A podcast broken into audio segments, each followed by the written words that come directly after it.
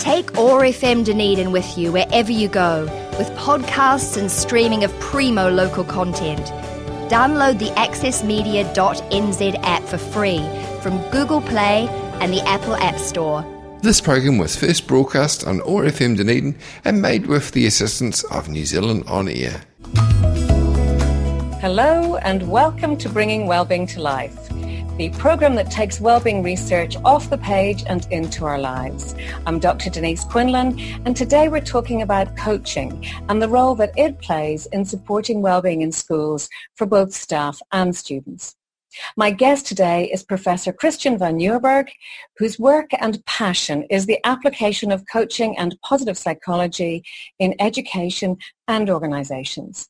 Currently based in the UK, Christian works around the world supporting schools to build staff and student well-being. He's an executive coach, researcher, educational consultant, and the author of numerous books on coaching, including Coaching in Education and The Leader's Guide to Coaching in Schools. He works with schools, colleges and universities in New Zealand, Australia and the USA, delivering training and professional learning to people in these places. Kia ora, Christian. Welcome to Bringing Wellbeing to Life. Kia ora, uh, Denise. Thank you so much. I'm really looking forward to this conversation. Oh, me and too. I really appreciate I really appreciate all the work that you and your colleagues are doing in this space and, you know, the importance of sharing the learning that we're doing. So thank you very much. Look, it's our pleasure to have you here. So Christian, we know that you have been at the forefront of coaching as a strategy for well-being in education. So tell us about your approach to coaching. Yeah, thank you. And thank you for saying that it's a passion of mine because it really has emerged into a passion over the last 20 years or so. So for me, coaching is a conversation, but it's not just a conversation. It's a managed conversation and the intent of coaching is actually supports well-being, I believe. And the intent is to be supportive and encouraging. So that's the intent of the coaching conversation. And the other key factor of what coaching is for me is that it's a conversation that has the best interests of the coachee at heart. So when we talk about coaching in education, we're actually talking about the best interests of students, we're talking about the best interests of educators, of educational leaders. And therefore, I think when we work in education, we're also thinking about the best interests of the community at large because everybody benefits when education works the way that we would like it to. So I have tried to define coaching uh, in a book uh, called An Introduction to Coaching Skills. And in that book, I, I suggest that coaching has three elements. And the three elements of effective coaching uh, are uh, a set of coaching skills.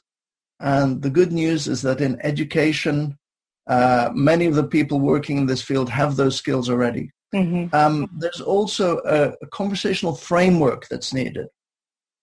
Because as I mentioned, coaching is not just a conversation, it's a managed conversation. So being aware of a framework is helpful. And the third element, which I think has the closest links to well-being, is what uh, I'm referring to as a coaching way of being, obviously borrowing from Carl Rogers' phrase way of being. Yeah. But there's a particular way of being of coaches that can lead to really effective coaching.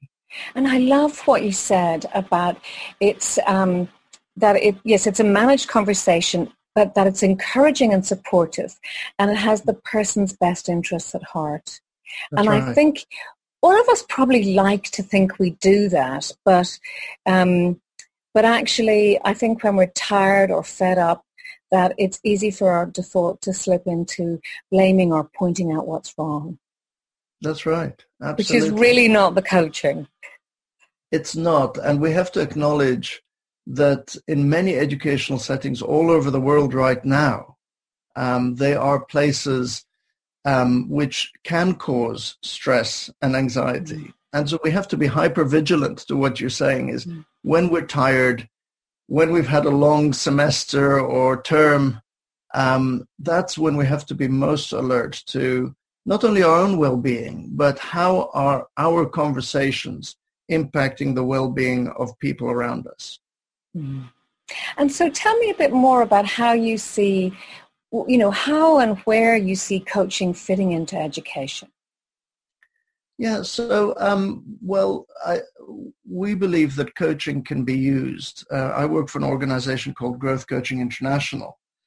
And um, in this uh, organization, we believe that coaching can have an impact in four different areas. And this is written up in uh, something we call the Global uh, Framework for Coaching and Mentoring and Education.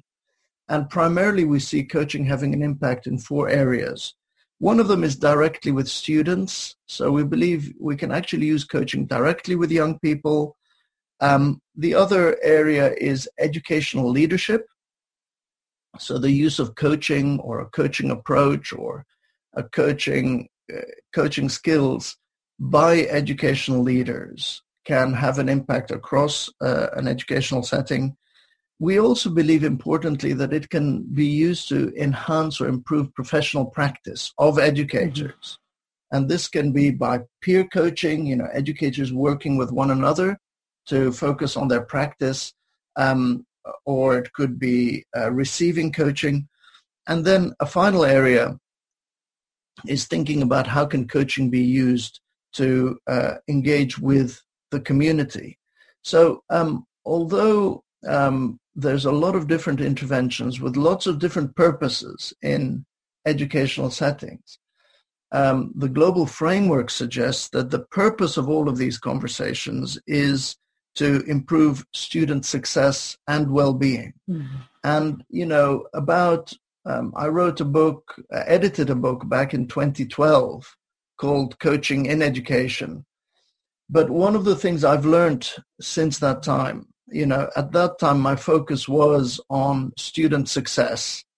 But over time, we've grown to understand that really we need to be talking about success and well-being in the same breath yeah. and always those mm-hmm. two words together um, because success can be interpreted in many different ways mm-hmm. and that's appropriate but it's success and well-being of students all the time mm-hmm. and to, to, to improve that, we can have interventions right across an educational setting uh, and even beyond the educational setting, but the purpose always focusing on student success and well-being. And Denise, this leads to an interesting uh, uh, uh, situation because I'm, as, as you said, passionate about this. And, and that for me is the bottom line, student success and well-being. And I, I keep talking about that and then appropriately, some people will challenge me and say, okay, you're talking about student well-being a lot. what about the well-being of educators, of teachers? Now, mm-hmm. for me, that, that is implied because mm-hmm. I think in order to work towards student success and well-being, we must uh, focus on the well-being and success of our educators and education leaders. But for me, the purpose that we mustn't lose sight of is student success and well-being. I've seen things change in the last few years. And I think yeah. there's more understanding of the value of teachers having peer-to-peer coaching. Yeah. Um, there is, I think, an increasing realization that leaders need support to be at their mm-hmm. most effective and to lead well. And I think increasingly um, in the corporate sphere, leaders are getting coaching. And I think principals are starting to think that looks like a sensible strategy rather than some kind of um, super indulgent one. You know, mm. bizarrely, but you know, there's that kind of thing. But the one that I think um, some schools struggle with is the idea of coaching for students and mm. um, and that really has been, I think, around structure and saying, oh, only very wealthy schools can afford to provide professional coaching for students. But we know there are many ways of doing it. So, what's mm. your approach there in terms of reaching schools that can't afford professional executive coaches for students? Yeah, what a great question. Um, just, if I may, a little aside about the indulgence question, which I think is critical. Um, mm and my experience in the in the UK and Australia, but even in the US, is that sometimes school leaders see it in that way as an as an indulgence. And uh, look, I, I think coaching is as much for other people as it is for yourself. So I think this idea of looking after our own well-being so that we're in a better place to support the well-being of others. Mm-hmm. Uh, if we can position it in that way, that this isn't really about you know, it's not an indulgence. It's not just for myself. It's to make sure that I'm the best I can be to support the well-being and success of others. So absolutely, yeah, absolutely. Way. It's it's like the the thing on the airplane that you know, please put your oxygen mask on first before helping mm. those around you. Yeah, it's yeah. absolutely yeah. not an indulgence, and it's wonderful if it feels that way, but it really isn't. So, coming back to your question, Denise. Mm-hmm. So, students coaching students, uh, I did a piece of research on this with a colleague of mine called Chloe Tong in a school not far from where I am now in Warwickshire. And based on that research, we found that students coaching students had a very, uh, uh, very beneficial effect both on the students who were coached, but importantly, and that's, this was the focus of the study, on the students who coached others. Mm-hmm. So those students who were trained to be coaches and coached others um, actually uh, their emotional intelligence scores increased, their attitude to learning improved, and they reported better communication skills and increased confidence. So a lot of benefits there. Um, we can't have professional executive coaches working in schools because it's not a sustainable model. We really need to build capacity within schools, and that's really critical. And I've uh, worked on what we call student coaching, students coaching students programs in a range of both government schools and independent schools. And the idea with that is to develop the capacity within the school so that it has the, uh, it can sustain it over time. So where I've seen it work really well is that um, some teachers in the school are trained in how to train students then um, they might work with, let's say, year 11, 11th grade kind of, um, so we're talking about 16, 17 year old mm-hmm. students, train them to be coaches, perhaps to coach uh, students younger than themselves, maybe one or two years younger. Um, and then these um, uh, trained coaches remain in the school for another year, so you keep that resource but the really exciting thing is those younger students who received coaching often put themselves forward to become coaches. And then you build this kind of uh, energy within the school. And I love it when the role of student coach is elevated to um, just like any other kind of leadership roles that uh, schools recognize in their students. So uh, a student coach you know, head boy, head girl, all of those kind of leadership roles uh, can be part of the school system. I, I just think that's wonderful. And in a sense, why would you why would you be looking to employ expensive executive coaches when you can bring a model in where teachers are training students and the, and the student who's helping another student is benefiting themselves? That's What's right. not to love about that model? It's you know? wonderful. And then you remember uh, the coaching skills, in my view, are lifelong skills. They're not, you know, so when we train students to become coaches, we're giving them communication skills, we're raising their self-awareness, they're thinking about their personal impact on others. These are things that are going to help these young people whether they um, want to go on to university, it'll help in interviews, yeah. whether they're applying for jobs, whether they're going on to further study. In all of those contexts, these yeah. are vital uh, life skills um, that we're also employing within the school. And so we're actually tapping into a, an existing resource within the school, which is students. And, you know, I guess one of the things, a, a little light bulb went off for me there when you're, you're talking about their emotional intelligence hmm. scores, mm. their communication, their attitude to learning changing as a result of the coaching students are doing. And um, I remember listening to Sir Peter Gluckman, who's um, a noted scientist in New Zealand, mm.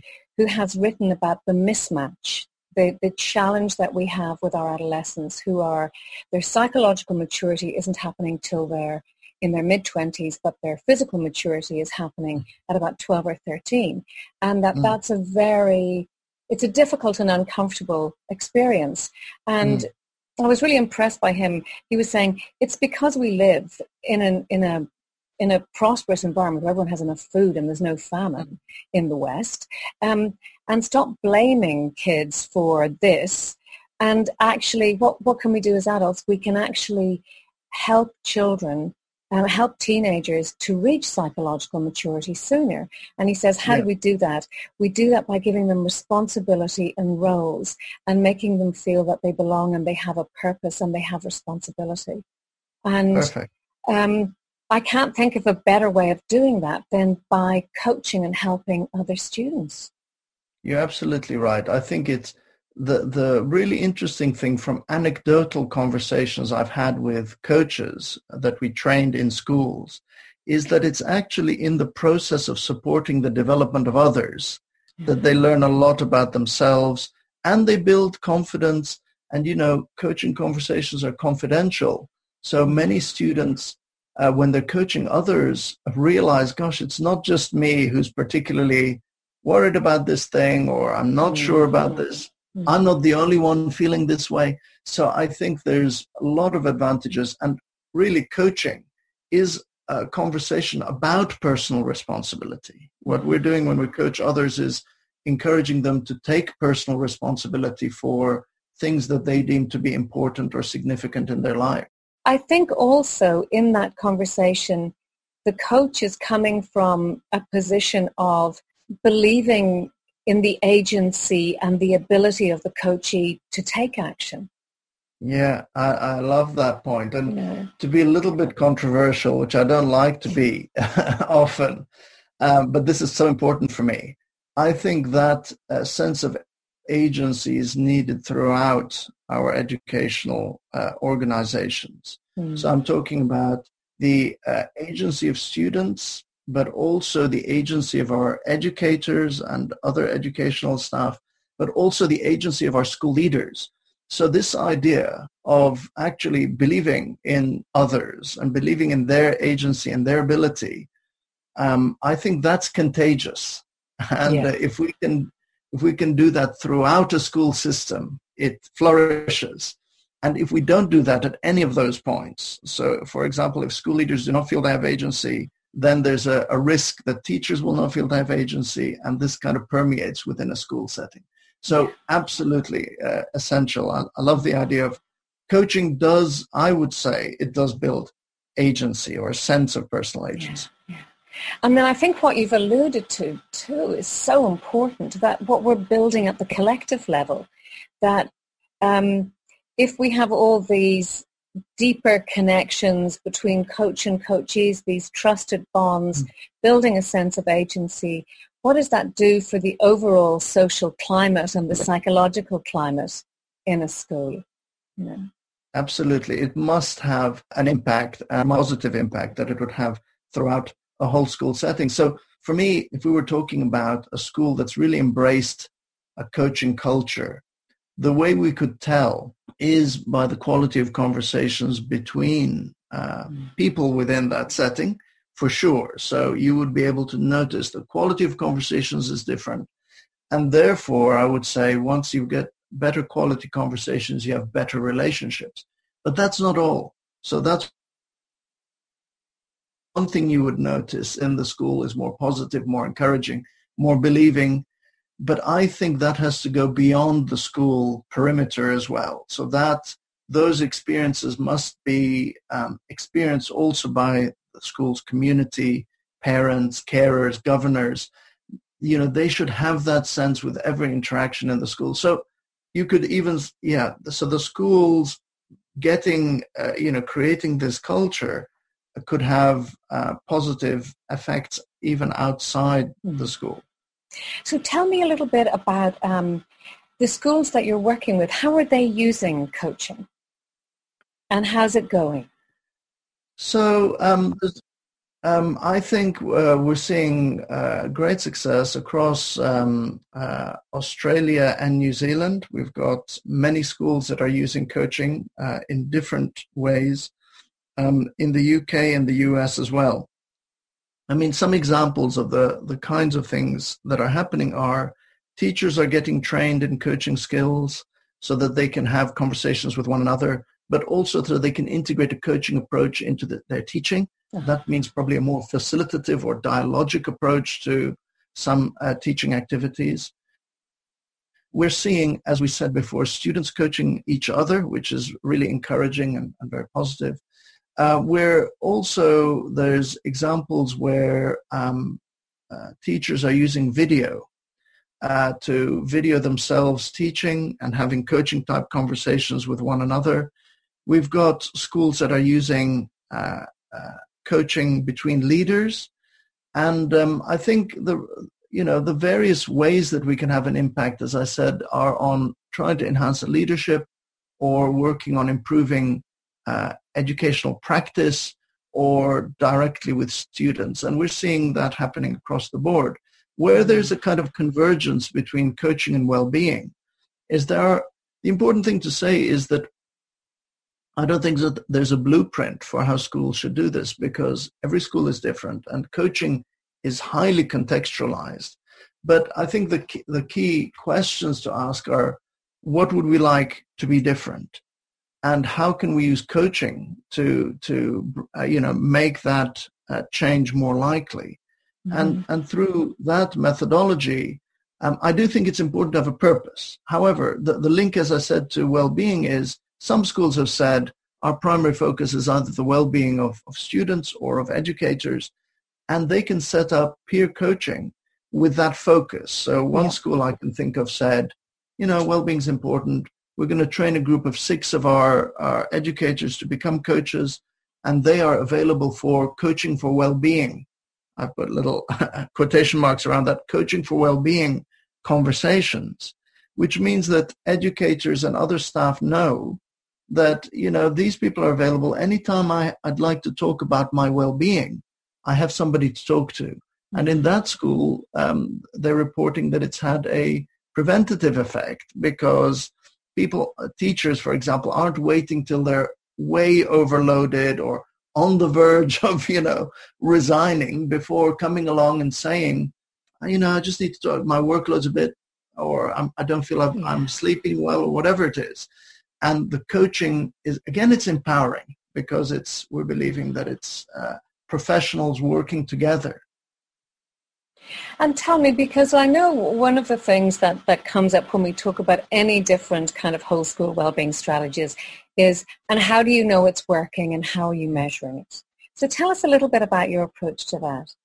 I, I love that question so thank you for that. Um, there is actually quite a lot of research. And it, remember, coaching and education as a research discipline is fairly young, but given the youth of the field, I feel there's quite a lot of research. So anyone listening to this podcast uh, who wants to find um, a kind of a list of all of the research that myself and a colleague, Margaret Barr, have managed to pull together can uh, just Google my surname, which isn't easy, Van Nieuwerburgh and Barr, and resources in education. Mm-hmm. And you'll find a complete document that has literally, I think, at least 100 resources. But to give you a brief summary, I'm going to give you a brief summary of the findings that we think are relevant. And I'll highlight two or three studies that I think are particularly interesting. But the research um, about coaching in educational settings has shown that it does lead to reduced symptoms of depression, anxiety, and stress it, um, coaching has been shown to increase resilience or hardiness.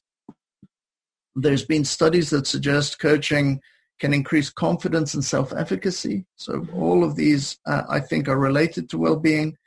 It increases hopefulness. Um, there's some a few studies that show that it um, enhances goal striving. So it makes coaching helps people to want to achieve goals more it's shown to increase engagement, uh, improve emotional intelligence. And so these are things that uh, I think are directly relevant to well-being, mm. and there are studies in the in these areas. But in addition to that, um, coaching has been shown to improve teaching practice. It's shown to accelerate learning. It's shown to uh, enhance examination performance in students. And these things uh, achieving these things is likely to have an impact on the well-being of both educators and uh, students. So um, Growth Coaching International, alongside uh, the Carnegie School of Education at Leeds Beckett University and the Instructional Coaching Group in the US, we host about twice a year uh, research networks for coaching and education. And this brings together you know, mostly doctoral students, but a, a broader range of researchers as well who are interested in these topics. Um, and so a couple of studies that I think, you know, just to give you a flavor, um, Barry Murphy and O'Donovan in 2017 uh, did a study to show that cognitive behavioral coaching reduces symptoms of depression amongst adolescent males in a school setting. And that was a, a study that took place in Ireland. Mm-hmm. Um, there's actually been a lot of work coming out of Australia and New Zealand in into this space. Uh, and so Green, Norrish, Vella, Brodrick, and Grant in 2013 their study was about enhancing well-being and goal striving in high school students. Um, there was another Australian study, Green, Oades, and Grant in 2006, uh, showing that coaching can ha- enhance goal striving, well-being, and hope. Uh, even in a primary school in 2011, Madden, Green, and Grant showed how coaching enhances engagement and hope. And there's you know, I could list about 20 or 30 studies yeah. across the universities, working with undergraduates, with PhD students, through secondary school, primary school. Um, so there is a growing body of research, and mm. I think the indications are very positive. Now, some of these studies are looking at the direct link between coaching and well-being. Mm. But uh, my view is that uh, a kind of positive side effect or positive benefit of any type of coaching, um, where if we're helping people to um, pursue meaningful goals, mm-hmm. um, if we're helping people to achieve things that are important to them or overcome barriers or obstacles, if we're helping people to, you know, manage their uh, the balance between work and life, if they see it in that way, all of these things are bound to have uh, an effect on mm. well-being as well. So I guess my point is, although some of the research isn't looking directly at the link between coaching and well-being, anytime we can show that coaching has a positive effect on any of the other things I talked about, I think uh, probably one of the positive side effects is yeah. increases in well-being. And I know that we're not there yet with the research, but but you and I can still speculate. I'm curious about what you think the the mechanisms are that you know what is it that makes coaching effective and you know mm. when i think about it I, I i can't go past the idea of we're relational beings and putting us hmm. in a space with someone who is there for us and listening and supportive that has to have a huge effect um, what what else do you think might be going on? If you were to uh, if you were to guess at mechanisms, what would you say? Yeah, and I do want to highlight. I like this conversation. We are guessing and speculating. There mm. is hmm. some research, but what I'll be sharing is just some some of my thoughts about what it is. Mm. So I'm uh, a keen advocate of insisting that coaching is a one-to-one intervention uh, for the reasons you just mentioned because I think a lot of the positive benefits, uh, particularly for well-being, emerge from the relational component that, that mm. we talked. Essentially, coaching is a conversation between two people. And a good colleague of mine, Dr. Jim Knight in the US, refers to coaching as a mutually humanizing conversation. So the the the I'm cheering. Yes, both people leave the conversation feeling better about being uh, yeah. humans. Now, the person who's done the most research on this, I would say, is Professor Erik de Haan, and he's written a wonderful book called mm. Relational Coaching, which is all about this. So there is some research there. Um, so, but my speculation is, what are the things that are leading to enhanced well-being? Is well, somebody that you can talk to, just knowing that there's a person you can talk to. The other component is the psychological safety that we can create when uh, you're talking to somebody in confidence and you mm. trust that person. Now, I got into coaching um, because I like to help people. That, that's my a big driver for me is supporting others. I don't like the word help that much anymore, but that's how I got into it. But I do think it's about supporting the growth and development of others. And I think uh, for that reason, these conversations can be um, uh, opportunities um, in that, yeah. So my expectation as I got in was I would be hearing a lot of people's anxieties and worries about uh, mm-hmm. what they're dealing with, and um, you know, the honest. I'm not really sure what's going on.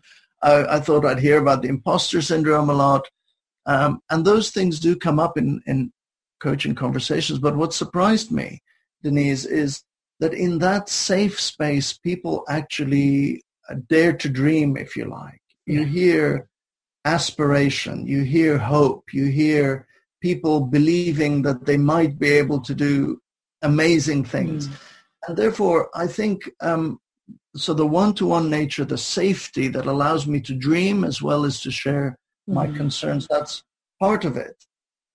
And I think the other thing to do with well-being is a sense of um, taking back um, uh, or being autonomous, uh, yeah. the feeling that we have choices. I think uh, when I think about a lot of my coaching conversations, clients may come to the conversation believing they've got no choice or very few uh, poor choices. And one of the things that seems to be consistent to me is that coaches tend to leave the conversation believing they have more choices. Yeah. And I think that's so important for our well-being. You know, anybody uh, mm. who feels trapped, who thinks, well, I have no choice, I just have to do this. I, and so for me, the hope of coaching is that, you know, the, the kind of the person I have in my mind where I think this could transform the experience I actually coached somebody one time who said, look, I've got five more years in the profession. I just need to survive the next five years. That was the coaching goal. I just need to find a way just to survive, get to that point and pick up my pension. But coaching really transformed that uh, person's life and the person's view because we moved it away from surviving to, you know, in these last five years, how can we add as much value as possible? Talking about legacy. What is it you'd like to leave behind?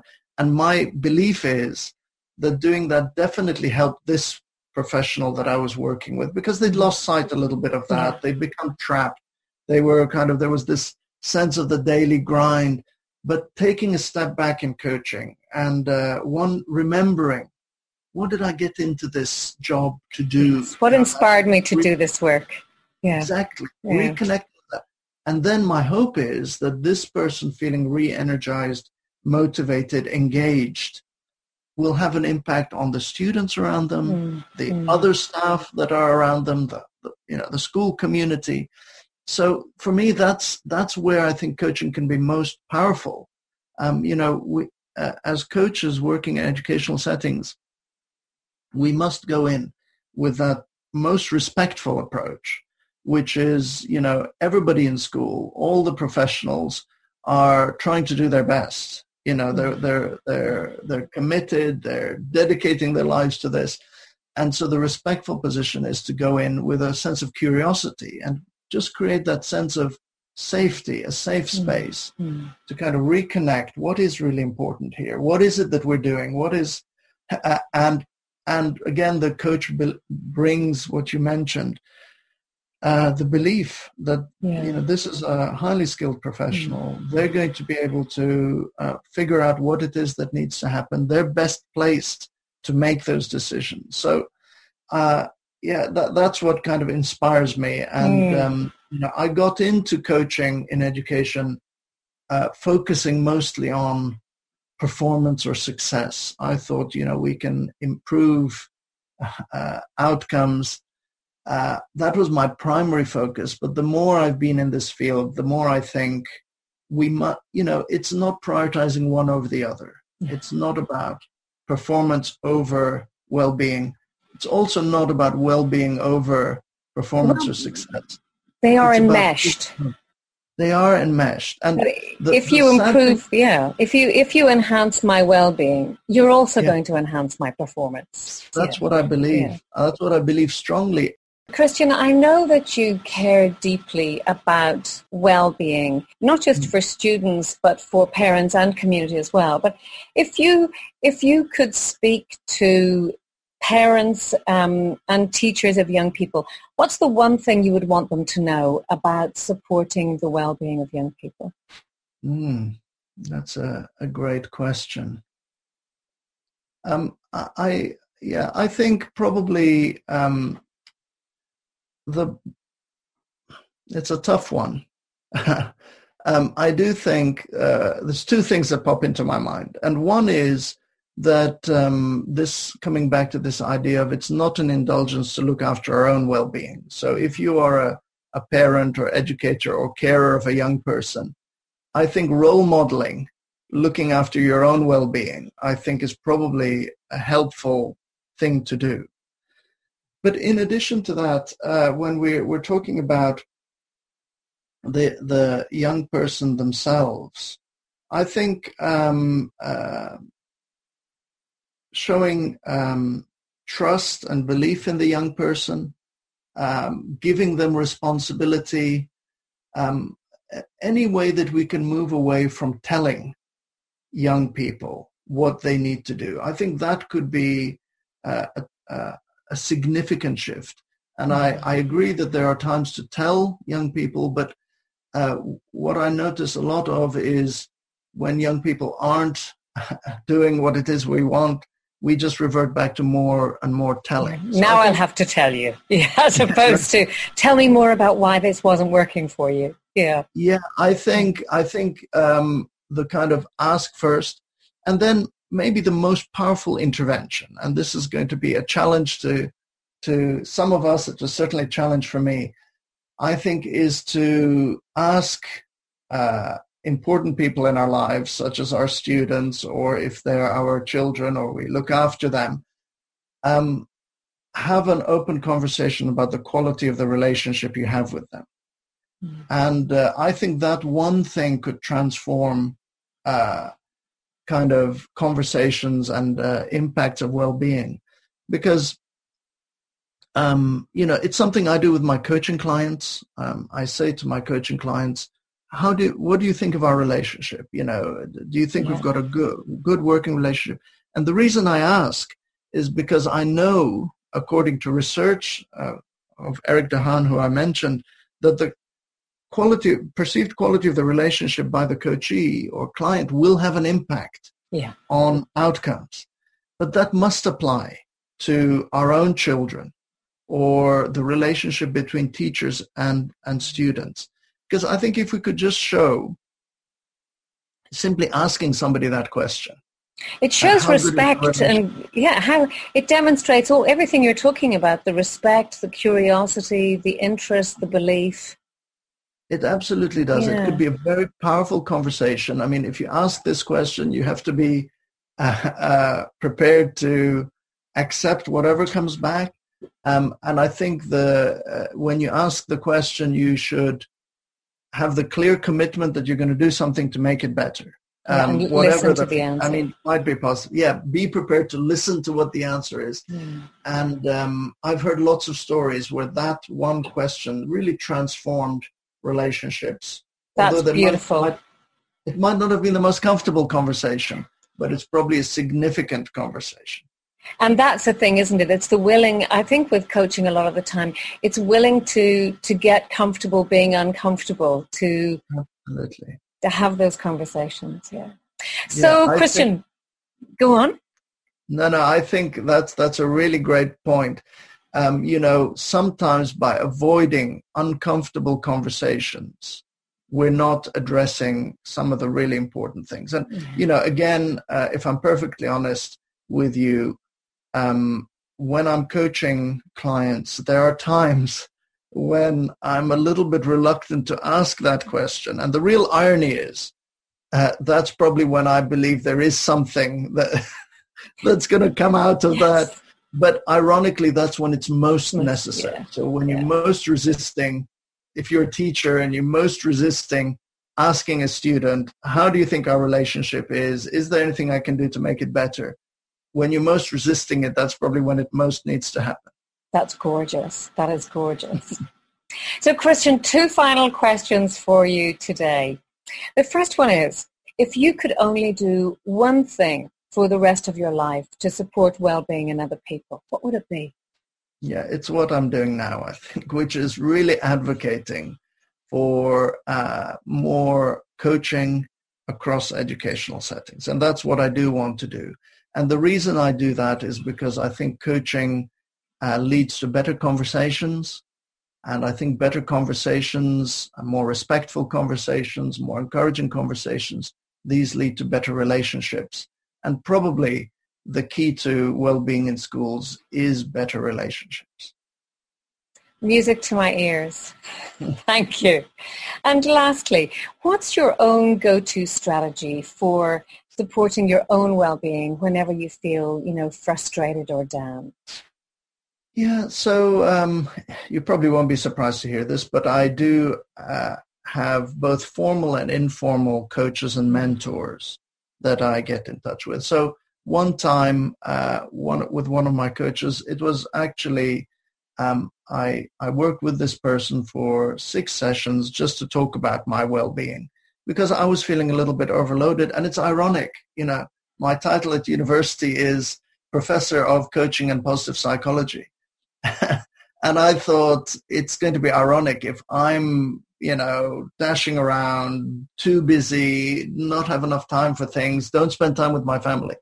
So, um, so one one strategy is actually to sit and plan plan it, and I do that with a coach. And this is a perfect example. I could sit here by myself uh, with a notebook and try and think about it. But honestly, in mm-hmm. my case, having coaching conversations in the presence of somebody else who has my best interest at heart, who is listening without judging, who is um, asking questions without leading. Um, that's what allowed me to mm-hmm. come up with something that really works for me because nobody, yeah. I believe, you know, is going to know my particular situation and what I need for my well-being better than I do. So that's one one thing that I do. The other things I do um, find ways to just take a break, um, and um, uh, I notice it. I notice that I'm getting a little bit harassed. I'm feeling harassed. I'm feeling uh, that I don't have slack in my life. I, you Absolutely. Know, and in those moments, I, I build it in, and it goes from a minimum of honestly saying I'm going to take 10 minutes to have a, a cup of coffee where I do nothing. That's the kind of, I build that in if that's all I can fit in. And the other extreme is to say I'm going to take uh, 10 days and uh, go on a motorcycle ride. I like motorcycles or go on holiday with my family. So when I start to notice these things, I find ways to build in just some time for just downtime, reflection time, doing something I enjoy. Um, and, you know, I think that that makes a huge difference to my life. That's beautiful. Thank you so much for your time today. You, I am so excited to have had some time to hear you and to, to listen to your view of coaching. It's really expanded my understanding and I'm, my head is buzzing with thinking about the potential of coaching in schools. You know, we're, we're from a neuroscience point of view, we know we want to build secure attachment. We want those one-to-one relationships and you're describing a very beautiful way of embedding this in schools. It's so lovely that we can be helping each other while we help ourselves. Thank it's, you, Denise. and I just exciting. want to I just want to acknowledge what a wonderful uh, conversation we've had, and uh, you've got a wonderful presence. It's very easy to talk to you, yeah. Denise. Um, uh, I know I have the uh, additional advantage of being able to see you, but this has really been a wonderful conversation, and you're a wonderful listener. Uh, and thank you very much for all the work you're doing in this space. Christian, thank you. It's been an absolute delight to get to talk to you. Thank you so much for your time. You've been listening to Bringing Wellbeing to Life on OAR FM Dunedin. If you'd like to learn more, our book, The Educator's Guide to Whole School Wellbeing, is available from nziwr.co.nz from early 2020. You can also listen to a podcast of this show on oar.org.nz, on nziwr.co.nz, and you can also subscribe to Apple Podcasts. I'm Dr. Denise Quinlan. Thank you for listening. To learn more about the latest research and practice in school wellbeing, join us at the Wellbeing in Education Conference in Christchurch from the 2nd to the 4th of April and Auckland from the 6th to the 7th of April 2020. For more information, go to nziwr.co.nz or conference.co.nz forward slash WENZ 20. Take OAR FM Dunedin with you wherever you go, with podcasts and streaming of primo local content. Download the accessmedia.nz app for free from Google Play and the Apple App Store. This program was first broadcast on OAR FM Dunedin and made with the assistance of New Zealand On Air.